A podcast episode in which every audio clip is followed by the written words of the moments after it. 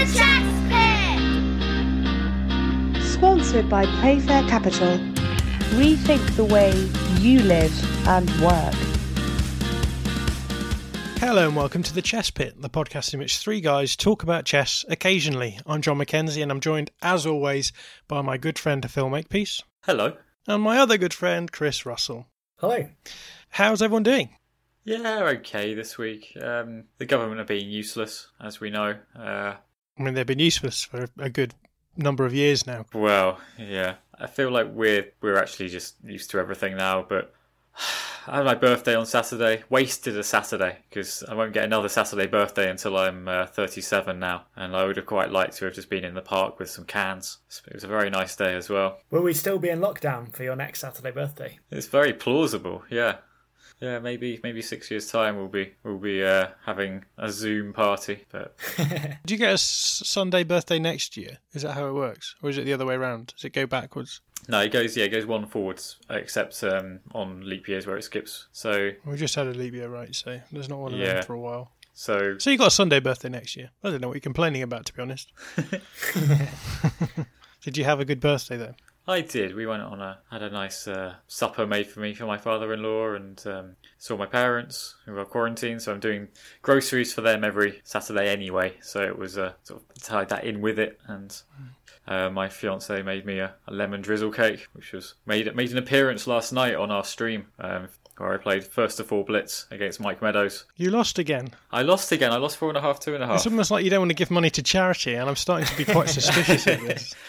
Yeah, particularly given you lost to Mike as well. I mean, there's obviously something up here. Well, I, I allowed him to have a draw twice when I would have flagged him otherwise. So I think from next week, when we do the first to floor charity blitz, I'll do uh, three plus two rather than five plus zero. So I don't have any of this kind of charity flagging where, yeah, I'm just kind of one of us is letting the other off because we don't feel like it. So Okay. I think that seems sensible. Everything okay with you, Chris? Yeah, not too bad. I've been enjoying researching this week's Christory. Uh, got a little bit of uh, double link, hopefully, this week for you guys to enjoy. Uh, that Jon, did you enjoy our, our lesson on the person who is uh, going to be featured in Christory? Mm, yes, I always enjoy our lessons. Starting to pick up of some tips, um, and I'm passing them on to my nephew. Actually, I gave my first chess lesson last week to my oh, nice. seven-year-old nephew, and have now taught him everything I know in 40 minutes. So, Is he already beating you? uh, yeah, he'll be beating me by next year, I reckon. So, Well, at the current rate, he'll be drawing against you when he's 13, as well, as well we know from previous episodes. Ah, yeah. Regardless of whether he was better than you when he was 12, he'll take a dip at age 13. no shame in drawing with a 13-year-old, as, as my chess mantra goes. Uh, and uh, I'm glad that we've managed to crowbar that reference in again yet another week but we should we should begin with our um, new feature which is hugh's views so hugh hugh is hugh brecken is that his name hugh brecken Brecon, brecken oh as in Brecon City. but not you. as it, but not as in the brecken beacons well, that's spelled Right. differently, Jon. Yeah. i don't know how hugh brecken is spelled. i'm i'm ashamed to say um, but I, you learn something new every every day um, and hugh is the lead singer i believe of spy law who uh, will have pl- just played out the, the dulcet tones of their um, theme tune to this podcast. So if you uh, enjoyed that, do go and check out Spy Law. But um, Hugh every week gives us a view, and this is this week's Hugh's view. There She Goes by The La's is a functionally perfect pop song. Is that true?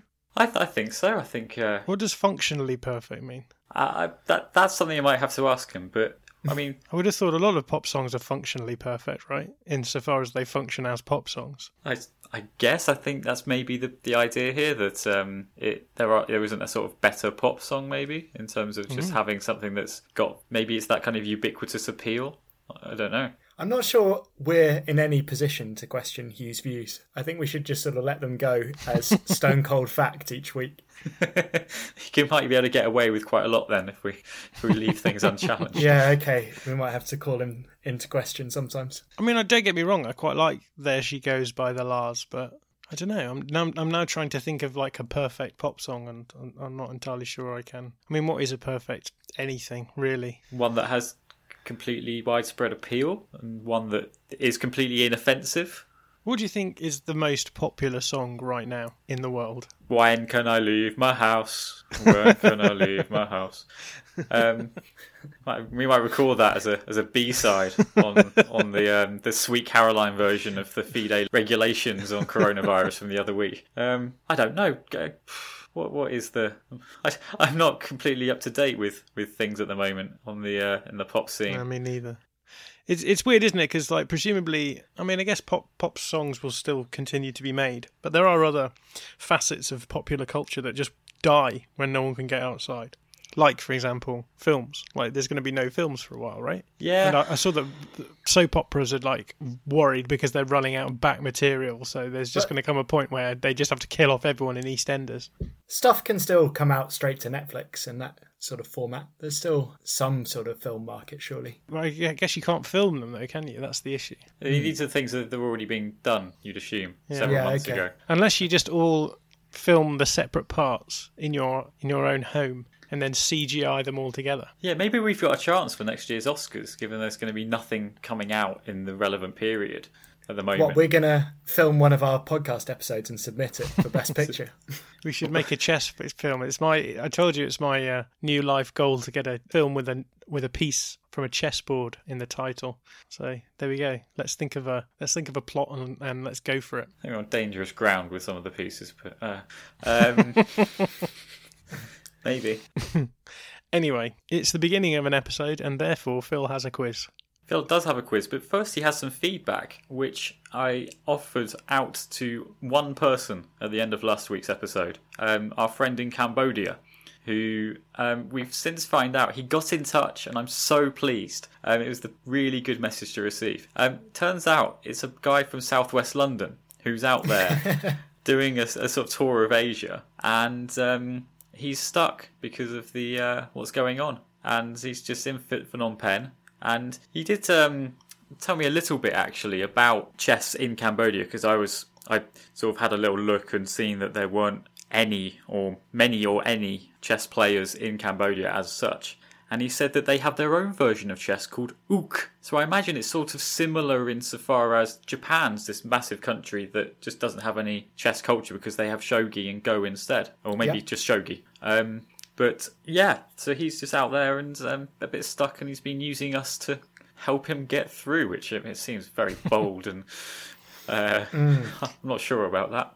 I don't think I need that level of responsibility. Did he go out there for the the beach lifestyle, clubbing on the beach, and now he's just got to have to listen to us in his ears instead? Yeah, maybe we should do uh, move to a, a daily episode instead. maybe we could get him to become our first Patreon or something. um, anyway, Phil does have a quiz, and uh, Phil has a quiz again with a sporting theme, sporting bent related to current chess players. So this week's quiz is.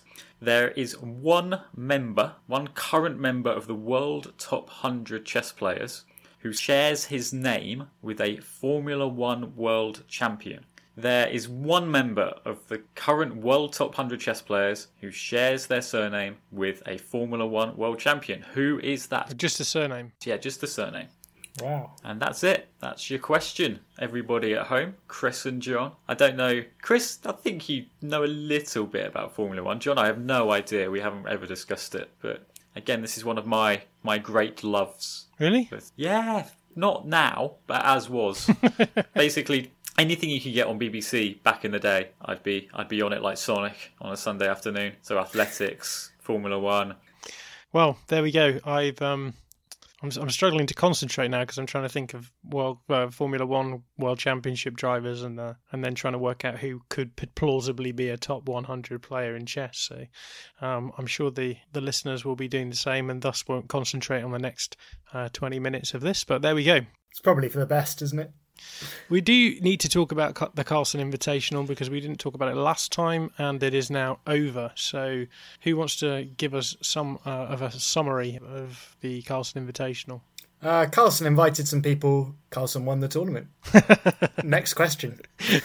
That was pretty much it, really. Um, yeah, it didn't really. It went completely to form, really. I think. Yeah. Uh, Carlsen beating Nakamura, But yeah, it's over and it's done, and that's the thing. I think that's why we forgot to do it last week because there wasn't any real scandal or intrigue with it. It was a very good tournament, I think, um, to give it its due. Uh, I think it did run a little bit too long, as I, in my opinion, anyway, um, as I intimated before the tournament in our little preview. But uh, I think Chris later is going to deal with what comes next, I guess. Yeah, there's a sort of spin off tournament uh, it feels a little bit like that's coming up. But yeah, we'll come to that shortly, I imagine.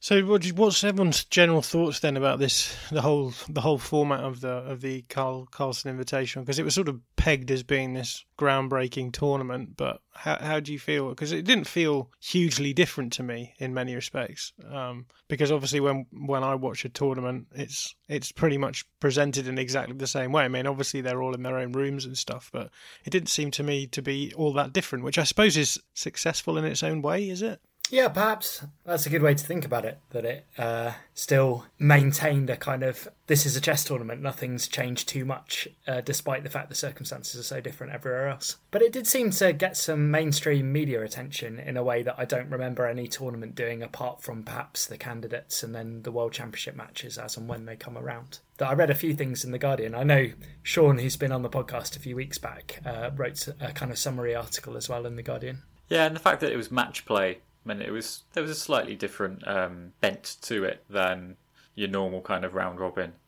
But I feel like if you have more players, it might actually be better. Where if you did it almost like a, if you had it almost like a Swiss, like that, a match play Swiss type thing, where you had your three points for a win in the in the main match, and then two points if you win on Armageddon, and then just had this as you as you go. That would quite could be quite an interesting format to yep. go forward and just expand it into into more players. Did they play it in the format that they did, as in with time controls, just because of the cheating element?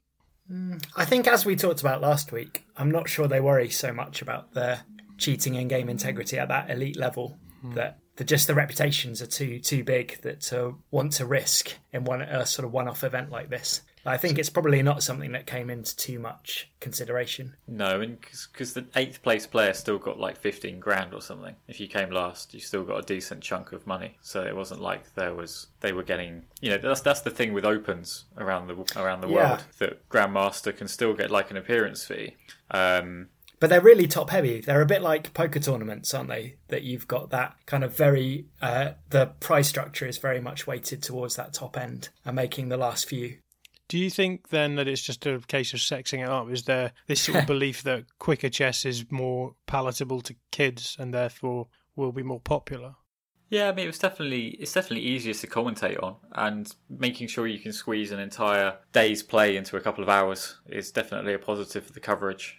Um, but I don't think it, it's as you said. I don't think it felt different. I don't think there was a particular you still had the same faces and voices doing the commentary on the same websites. You just yeah. could see the players in hoodies instead of like at a board. That was that was it really. And maybe maybe that is a, a good thing for the future. The, the sort of uh, having players in, as we said last week, in their in their sort of sweatpants and hoodies and pajamas and getting caught indoors as Chris did and all yeah. of this. Yeah. Have you caught yourself in the door any point since the last week's recording? No, I've learnt my lesson and changed up my trouser game, so I'm no longer at risk of door snagging. There we go. That seems like a quite extreme solution to the problem. just yeah, rather than just avoid door handles. Yeah. There was some wherever Magnus Carlsen goes, invariably there always is beef, but there was some uh, chess.com beef with Carlsen's. Yeah, this all seemed very, very unnecessary to me. That chess.com kind of aired what probably ought to have been a private communication publicly, and Carlsen struck back. Um, Phil, did you read the specifics of it? Yeah, so Carlsen declined to play in one of their invitational tournaments, uh, and then Chess.com publicised the reason, which was that um, they couldn't afford his appearance fee. But they went into detail about the amounts and the amount that Carlsen wanted compared to everyone else, which is absolutely his right as the world champion, as the sort of premium yeah. player who is who is not just um, not just the world's best player, but also, as far as I'm aware, not contracted to or associated with Chess.com in any way. He's well, far, completely the opposite, isn't it? He's a direct competitor to them. That Chess24 are in direct Chessable. competition. Yeah, yeah. Um, so fair enough. Why shouldn't Carlsen sort of want a bit more to play in someone else's tournament? And then chess.com have like come out and said this about three days afterwards. Like Danny Rensch and these guys need to get their marketing game going because that's really unimpressive to just have this. Um, Yeah, and also of all the people to call out as well, you know that Carlsen's not just going to sit back and take it. He's going to come back at you if he feels like he's been wronged as well. It just seems so ill thought through the whole concept from chess.com's perspective. yeah, the three days. The three days was the apology. The amount of time it took them to apologise rather than Okay. anything else. Yeah, Yeah. which is not good. Was it a lot of money that he was wanting more than About treble others? More than they offered, or more than the next person down?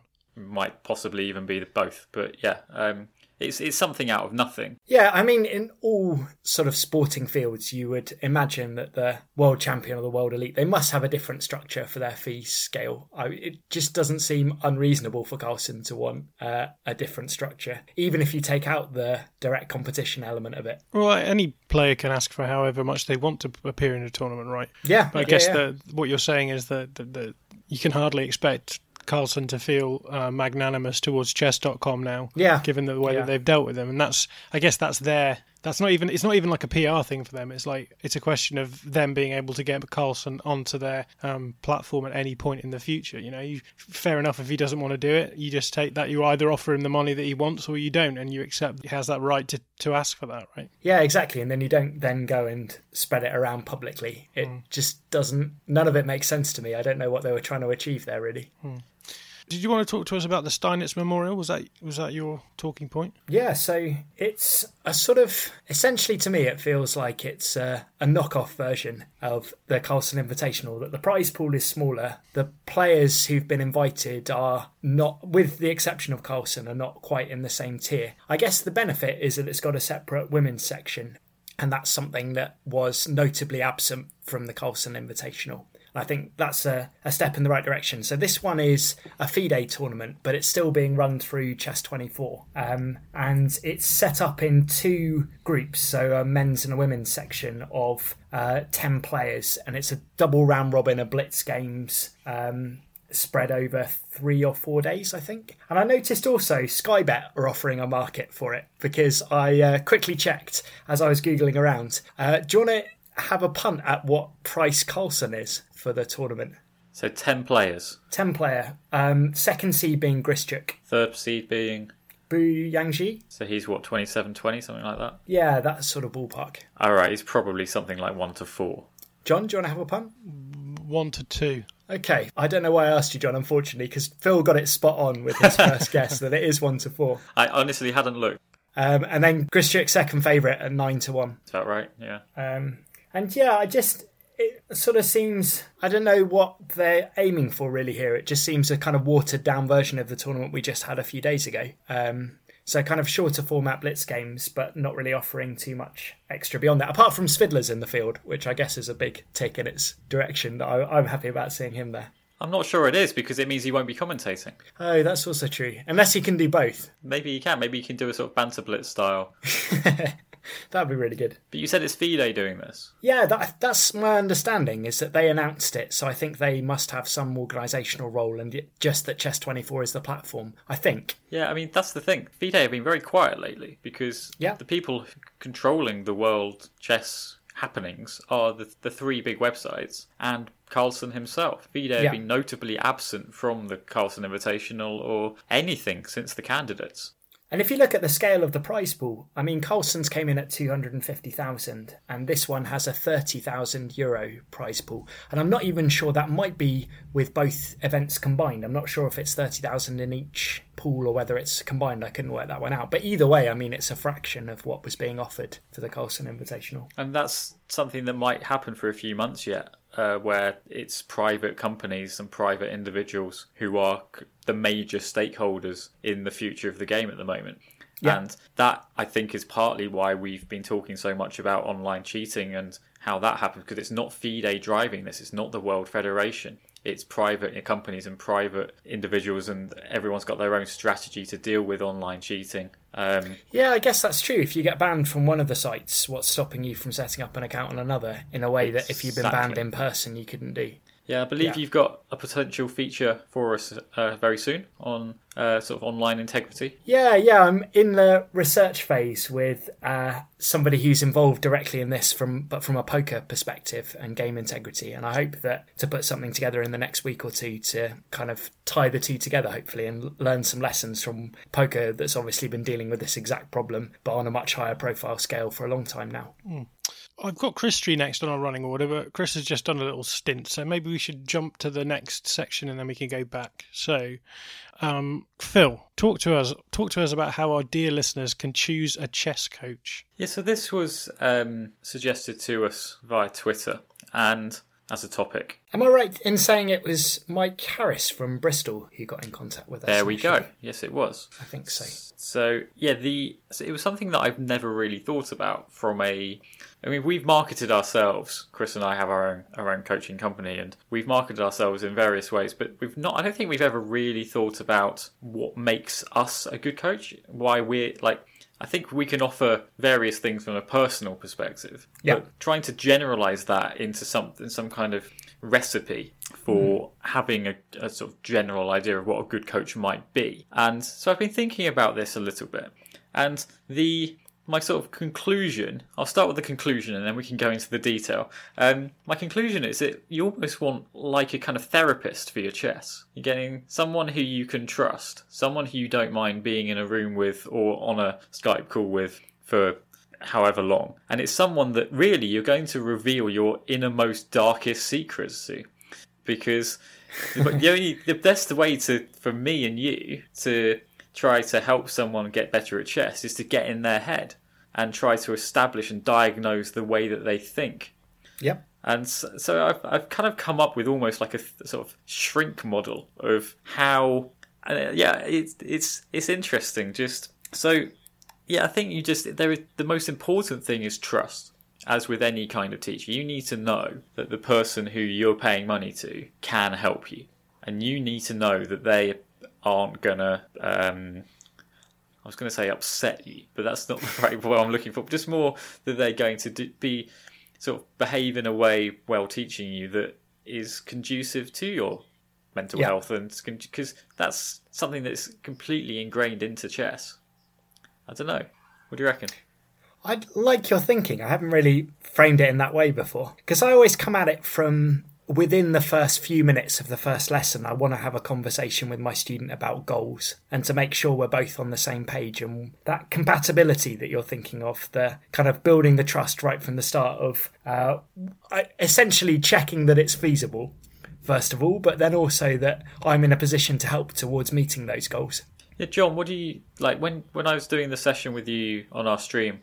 Like, what kind of things do you want me to say, or do you? The questions you ask generally are broad, but I think for me, and a lot of this is comes down to just my personality. But my my personality is that I need to to, to understand things. I need to understand them, if that makes sense. So I need to like I just the benefit I get from those sessions is that if I have any issue, I can just ask you about it, and you can tell me this is this is why this is what is the case.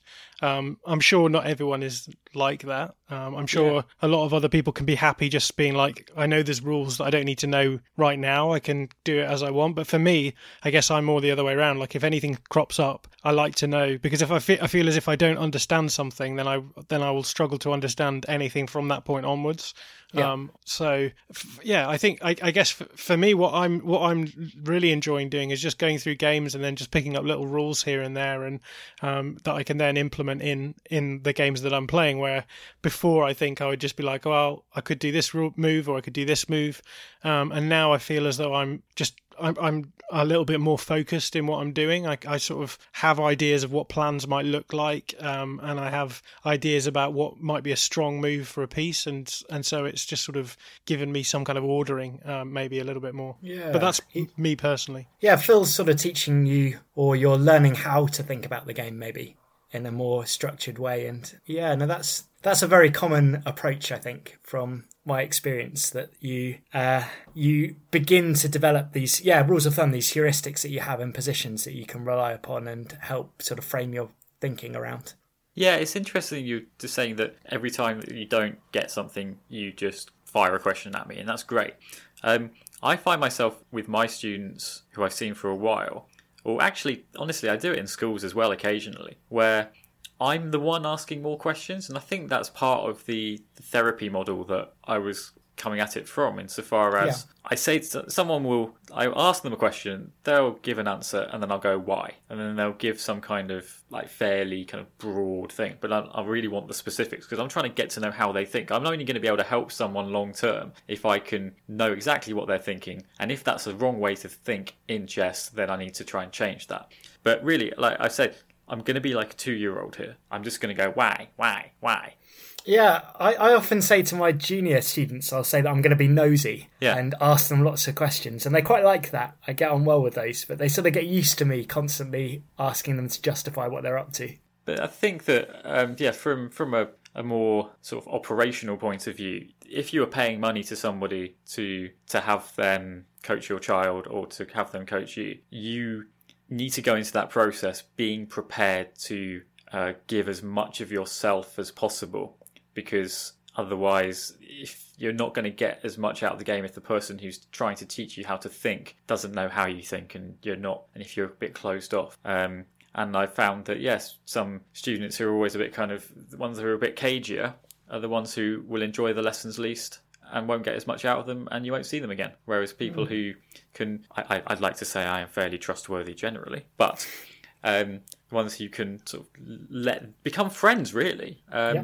And I think that's I think it's important to um, It's sort of two paradigms here as well, whether you're looking for quick fixes in your game or whether you're aiming for some kind of long-term development. And I think you, you seem to strike me as you're you're aiming for the latter model that you want to create this relationship that develops between the coach and the student over a long time and you can work together to address these problems as they arise. Yeah, and I think that's it's more helpful for me to do that I teach mostly adults. Yeah. So that's that's something that's more more possible. Um, and the the issue with junior coaching in that regard is that kids' brains change very quickly and they their personality changes very quickly, and you might not see someone for a summer and they come back and they're just a completely different person, and then you have to start all over again. Um, which is, I think, some of the problem with schools teaching, in that it's quite because we're dealing with a group, not necessarily a huge group, but like even eight or ten or twelve kids. Um, you do have to do a sort of one size fits all coaching, and Yeah. that is good. Is going to be a hit with some kids, and it's going to be a miss with others. And I think that's more challenging to try and find some middle ground somewhere. But definitely, private coaching, therefore, is going to be more effective because um, you are getting this person-centered tuition, and yeah, just showing someone how that they they can think, and showing someone that they can pretty much do. We said last week that any. I said that anyone could get to FM. Um, and Jon, absolutely, you could. There's no reason why. And I hope that these sessions that you're getting just prove that there is a, a clearly an innate ability to play. Like you don't get prodigies without that being a thing. But I'm hoping these little sessions that we're doing in the streams are showing you that it's as much about what you put into it as what I tell you, and you need to ask the right questions as well. What would you say that I'm like as a as a student? That's an interesting question. Nah, I, I, every Monday I wake up terrified. You've um, sidestepped the uh, the question there, which is interesting. I thought this was therapy. Surely, surely it goes both ways. No, it's a it's a pleasure to do these streams with you, and yeah, they are all all of our Phil Grills Jon or Let's Grill Jon. I think I've rechristened it. Uh, they are all available in the videos section of our Twitch. Right, it's time for some Christory. So, Chris, what have you got?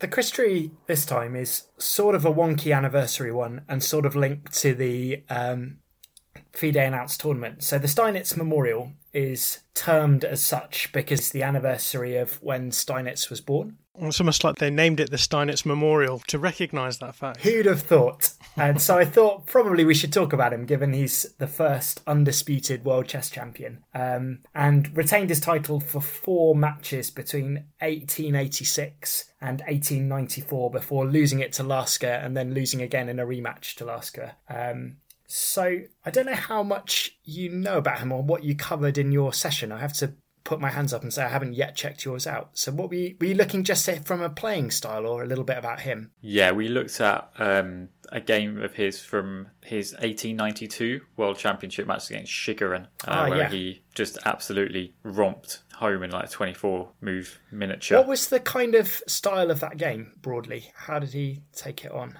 Yeah, it was very. Well, Chigorin didn't play very well. I don't Okay. think. Um, it was very kind of cagey. Yeah. It was these D D three and C three Ruy Lopez lines, Yeah. um, where White just then threw the H pawn up the board at some point. These have become back into fashion recently, haven't they, as well? It's the kind of way I've seen Svidler play that way. Uh, yeah, because this is part of why he's kind of considered one of the first sort of modern or more modern chess players. That he was initially something of a hacker and a bit of a kind of, as everybody was uh, at the time, just loads of really uh, ridiculous sacrificial attacking games. And then sort of rebranded himself in a more positional way and was termed cowardly by some of his competitors for doing so uh, in the 1870s. Uh, but then at that point, really sort of took a took his game to a different level. But then also, I took a break of nine years uh, where he didn't play in any tournaments and only played one match uh, to become a kind of chess sports journalist, which I thought, Jon, you might quite like that uh, link or that career break to sort of have a sports journalist style. And he apparently has a powerful pen. I haven't read any of his writings, but I like that phrase nonetheless. Doesn't isn't that Pogba? Pogba has a pow- powerful pen in him. But a terrible run up.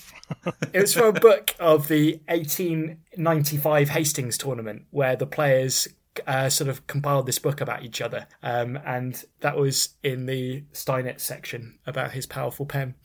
So I thought you would quite like that, perhaps. yeah, that's cool. It goes back to what you were saying the other week, Jon, about those kind of times in football. It was like considered bad form to pass. Yeah, yeah, no, exactly. That's what I had in mind as well. That suddenly he sort of developed the game, and at the time nobody was happy about this. That we sort of suddenly were defending, and that didn't seem fair. Uh, What about him as a person? A a sharp tongue and a violent temper is what I've read. Uh, I don't know the exact sources. And sources a powerful of that. pen. Yeah, and a powerful pen. So um, perhaps off the board, he was again maybe in contrast to his on the board style of positional chess. I mean, all I know knew about him before Monday when we looked at one of his games was that he had a magnificent beard. Yeah, yeah, that is true. Carl Carlsen's doing well actually on that front. He's sort of he's he's getting a bit lustrous. Yeah. Yeah, I always think Carlson still looks like a 12 year old wearing a beard, though, right? I don't know whether or not that's because I ha- I sort of hold him up as this sort of child genius who never got to live his youth or whatever, like a like the Michael Jackson of chess or something. What you uh, think he looks like one of those where the glasses comes off with the beard? yeah, exactly. He's just stuck it on, and as soon as the stream goes down, he just takes it off. And we're back with baby faced uh, Magnus. he's going to be 30 in November. Yeah, I know, but I don't know. He's a fascinating individual, isn't he? Mm. I don't think you can have the life that he's had and be m- very similar to other people. Um, but who knows? I think he does a good job. I think he's remarkably well rounded for considering that he was essentially like taken out of society at a fairly young age and created into this chess god. But um, or maybe that's an unfair representation of it. But I, th- I think it might be. I think he's he's done a lot of it himself and um, has done well not to become like the chess brat. Um, Yeah, no, if- I, I, mean, I do agree with that completely, I, and I do think he is well rounded, but I do think that it's also the case that he still seems young for his age. yeah, plausibly. Yeah. Well, we hang out a lot, Magnus and I, so you know these are all these are all psychological uh, uh, observations based on the time we spent together. How much would you sell your observations on to one of Carlsen's rivals for? What's your kind of going I don't think my rate for- observations would be very useful for, for Magnus's rivals, to be fair. Okay, But maybe they'd be useful for writing a, a biography at some point. nice. So yeah, we'll see. I- I don't know if you know anyone who's writing any biographies of Magnus at the moment. Um, but you've got the title, haven't you? Babyface or something along those lines. Baby-faced You're- assassin. Yeah. Is it just exclusively Norwegians who get that moniker? Because that's what Ole Gunnar Solskjaer yeah. was called as well. Baby-faced in Norway. That's what the uh, the name of the biography will be. And you can do you can have a foreword by Erling Haaland. Yeah, exactly. It's the, it's a series of essays uh, on various Norwegians who look young. Um, so there you go. Maybe all Norwegians look young. Well, it's, it's a lot easier to look young in Norway, isn't it? Because they have just a lot less to worry about in general. Um, because the the healthcare is better. There's a huge amount of space for them all because there's only six million or so in a country that's bigger than England, right? So yeah, essentially Great coastline. Great coastline. I don't know. I've, I've watched too many Scandinavian dramas to consider that they don't have anything to worry about. Everyone seems to get mur- like you get 50 murders a year just on these like Mordor. That's what they These call kind them. of Scandi crime dramas. And there's a new se- series of Shetland coming up, which in- invariably gets um, one of their episodes set in Bergen in Norway as well. Seems to be heavy gang syndicates in Bergen, based on my watching of Shetland and other crime dramas. I quite like Shetland actually, so I'm Yeah, excited about that. Yeah, we're we're, go- we're supposed to be going there in August. Um, with for what would have been my honeymoon, but is now just going to be a holiday. But it also may not be a holiday because who knows if Shetland's ever going to reopen because the Highlands are completely shut. So that might be binned off, which would be a real shame because.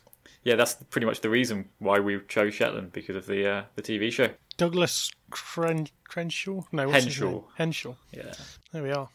Right, I guess it's time for my silly question. And I must admit, I'm struggling with silly questions, um, whether or not that's because I'm just becoming much more adept at chess in general. I think you need to let go. I think just doing this therapy style uh, approach, yeah, just just let go of everything you've got. Don't don't worry. it's okay. You're not going to look foolish. The whole point of it is that you do. Maybe we need to think of a new feature for me at the end then. So if any of the listeners have got any good ideas for a, for a feature that I can do instead of silly questions. But uh, my silly question this week is about tempo. Um, so given that chess is a tempo based game because the the moves are uh, um, serial, I suppose. Um, my question was, what would happen if you both made your moves at the same time and there weren't? It wasn't. It was turn based, but not move based. Ooh, What happens if you both try and move a piece to the same square at the same time? Yeah, well, therein requires a rule change, um, and I'm not sure how it would work. But I do think that there are ways of doing that. Well, you just have it like Paco Ŝako, where they sort of either join or they just exist in harmony on the same square, and then you can just move it happily off it whenever you want. Or it could be like a points based system where, like, the more points you have on that square of your own piece, the there's a precedence given to that. Yep. So if you move a rook to a place and then a, a, a knight tries to move there as well, then the essentially the knight loses its turn or something like that. Maybe the knight gets um, taken. Yeah. Yeah. Okay. So there's a bit more of a stealth maneuver to it because you'd have to both write down your moves and then make them, um, which I think would be quite good. I think we could do this again. we- We're queuing up the games that we can do once we go back to normality. But I really, prefer, I really like this one as an idea. How do we deal with the clock situation? Is it like a buzzer game where you get Well, a that's- predefined amount of time to think about I each think that's likely. Yeah, you'd have like a shot clock. No, you'd have a you'd have an egg timer, obviously. Yeah, yeah, okay. The most superior form of of games timesmanship. Yeah, no, that's perfect. But we'll have to have a think about like the yeah the the the order of precedent in terms of like making moves. But I think that's doable. Yeah, I, I actually, I, I think I prefer the idea where they just exist in harmony on the same square. Otherwise, you're going to have arguments over the pieces of the same value, of which there are going to be lots. well, I think Yeah. they they just go back, don't they? oh, it's do you like a null move. But then Yeah. you have a problem if they go back. If you try and play the same move Yeah, again on the that's next where turn. the that's where the stealth comes in, Chris. Because the question Oh, is, do you keep making the same move, or do you try and think of a clever uh, sub move that then ruins the whole plan? So some kind of game theory element is coming in here. I think I you'd quite- also not be allowed to make the same move two times in a row, right? So you can't just to, to just stop it from being a stalemate situation where you just want to keep Yeah. making the same moves. Okay. Yeah, I think I think this is a this could be a really fun idea. But we'll have a think about it for sure. I mean, this is one we could feasibly do in terms of like online. You could just it then becomes a, a, a way more different game in terms of the feel, right? It becomes there's a lot more sort of narrative, and you have a conversation. And you say, "This is right. This is my move. This is your move. Right? How do we resolve this situation?" Um, which I Okay, quite like. we, could, we could try doing that. I'm sure. That's that's that's the that's quite a nice silly question. It's very silly, but it's also it's potentially got a a, a resolution. Anyway, we are at the very end of this podcast, and that means that we need to have an answer to the quiz. So, Phil, We do, and uh, it's going to come from you guys, hopefully. Okay, so to recap the question, uh, there is one chess player in the world top 100 right now who shares a surname with a Formula One world champion. Who is that person? I've got nothing. Sorry, I can't offer a great deal on this one at the moment. Uh, no inspiration. What about you, Jon? Yeah, I'm. I am struggling a little bit. Um, I mean, this, the the obvious ones. I think sort of. mm, I just, yeah, I don't know because all the obvious ones I think are sort of like English names, but then I would know them if there was an English grandmaster in the top 100. I don't even think there is. Is there? Yeah, there's a few English GMs. Okay. top 100, maybe four or five. So I guess you would go with someone like you could go with someone like Hamilton's a sort of general name. Mansell also a sort of fairly general name.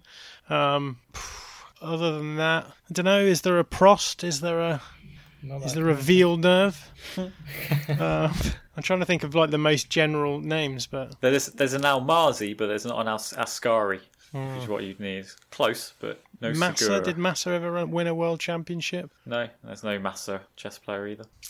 Is it is it an old Formula One driver? Um, I mean, Moss. blokes. Yeah, Moss didn't ever Moss win never one, won did it. Um, Yeah. The the world champion you're looking for is from the 1980s. he? Senna, No, Lauda. nope. Did Lauda ever win? Yeah, you won it in 75, 77, and 84. Um, who was who was Lauda battling against? Oh, blimey. Um, What was I his mean, name? Yeah, so it's in between. Are you? Do you mean James Hunt? Yeah, James Hunt. Yeah, there's no Hunts. I've come up with quite a few. Are we reliving the plot of Senna the film at the moment? Because I feel like I went to go and see that with the, the cinema with you, Phil, at some point. You mean right? you mean Rush? Oh, I do Rush, mean Rush. yeah, yeah, That's yeah. true. Yeah. That's a good film. So it's the 1980 world champion, if that helps. He's Australian. Is the chess player Australian as well? Chess player is I guess British. probably not. Chess player is British. Um, so I can do a few. So a Jones, a Howell, a McShane, a I'm Sadler. glad it's not Howell. It's one of those. Oh, I've already said Yeah, it. maybe I'm it on is space. Howell. No.